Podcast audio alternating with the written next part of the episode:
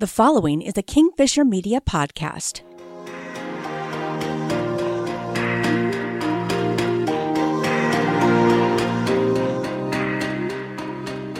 An unknown poet once wrote that people come into our lives for a reason, a season, or a lifetime. This poet suggested that once we figure out which one it is, we'll know what to do for each person. While I agree that the length of time each person spends in our lives is undetermined and variable, I don't know that they should be treated differently according to the length of their stay. My viewpoint is further complicated by the idea that I don't subscribe to the notion of everything unfolding to the plans of a higher power. I believe that value can and should be found in all of our experiences, but the reason is usually the product of reverse engineering and not divine purpose. When I look at the people who showed up at just the right moment before disappearing, the people who walked with me for a while, and the people who are permanent fixtures in my life, I see one thing that puts them all in the same group. They've all left their mark on me. None of us exists in a bubble.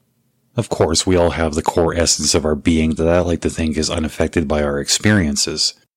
But we also have the parts which are born, defined, and developed by the people we rub up against. I recently parted ways with someone who I thought was going to be with me for a lifetime. She helped me through some difficult times. She reassured and supported me. She loved me, and she treated me like I was essential, not optional. She left a mark that will never go away, even though she did. If she hadn't come along when she did, I almost certainly would have taken my own life.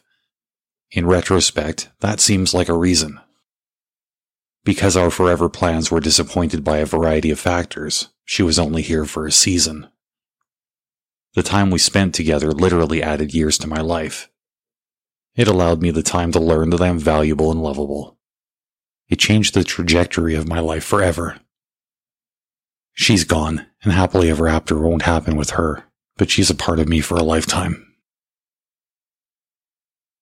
If you have thoughts on this or anything else I've spoken about, send me an email. I'd love to hear about it.